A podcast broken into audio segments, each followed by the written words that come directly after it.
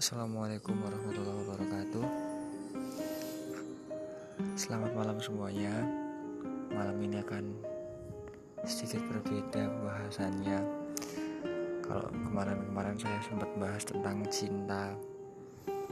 Terus kemarin pas itu saya bahas tentang Jadilah diri sendiri.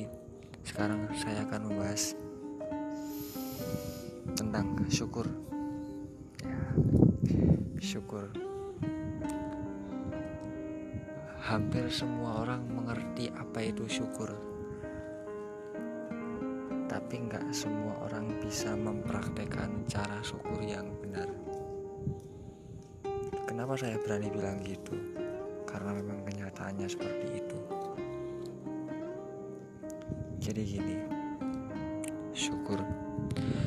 Perihal syukur itu gini kebanyakan orang hanya mau bersyukur dan hanya bisa bersyukur ketika dia mendapatkan nikmat. Jadi yang dia syukuri itu hanya nikmat. Cobaan nggak dia syukuri loh. Bagi saya dia orang yang sombong. Orang-orang yang hanya bersyukur kepada nikmatnya Allah itu orang yang sombong. Orang yang sok tahu. Karena gini, Enggak semua cobaan itu adalah bentuk murkanya Allah kepada hambanya. Enggak semua cobaan itu merupakan bentuk murkanya Allah terhadap hambanya. Kemarin saya pernah bilang gini, semuanya itu diciptakan pasti ada maksudnya, termasuk manusia.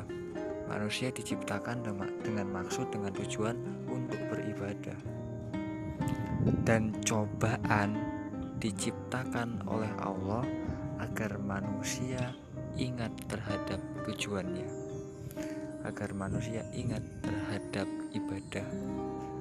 Soalnya, kebanyakan manusia ketika tidak dicoba oleh Allah, dia lupa sama Allah, dia terlena dengan keadaan dunia. Makanya Allah menciptakan cobaan agar apa? Agar dia ingat kepada Allah. Makanya ketika kita dicoba, itu jangan langsung seuzon, wah Allah ini gak sayang sama saya. Enggak. Allah tetap sayang. Makanya Allah berikan cobaan agar apa? Agar kalian ingat kepada Allah.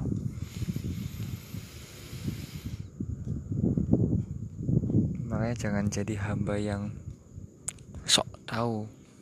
Jangan jadi hamba yang suuzon. Semua yang Allah berikan dengan catatan kita masih dalam keimanan kita masih dalam rahmatnya Allah. Semua yang Allah berikan pada kita itu merupakan rahmatnya Allah. Tidak hanya nikmat cobaan pun sama.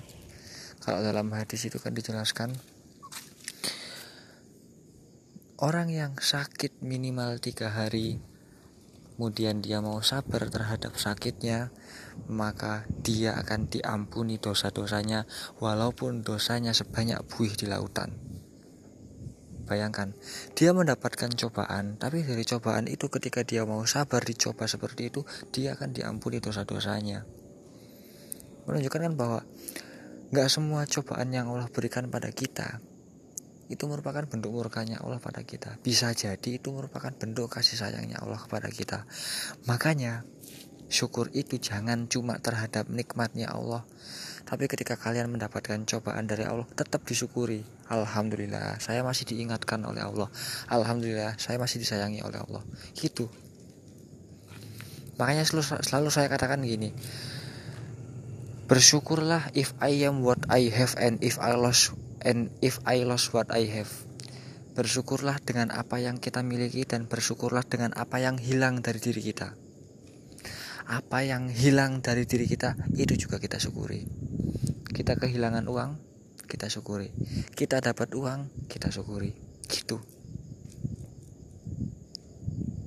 Jadi syukur itu enggak enggak melulu tentang nikmat yang Allah berikan pada kita tapi semuanya ketika kita husnuzon ketika kita berbaik sangka kepada Allah semuanya merupakan nikmat dan semuanya wajib kita syukuri.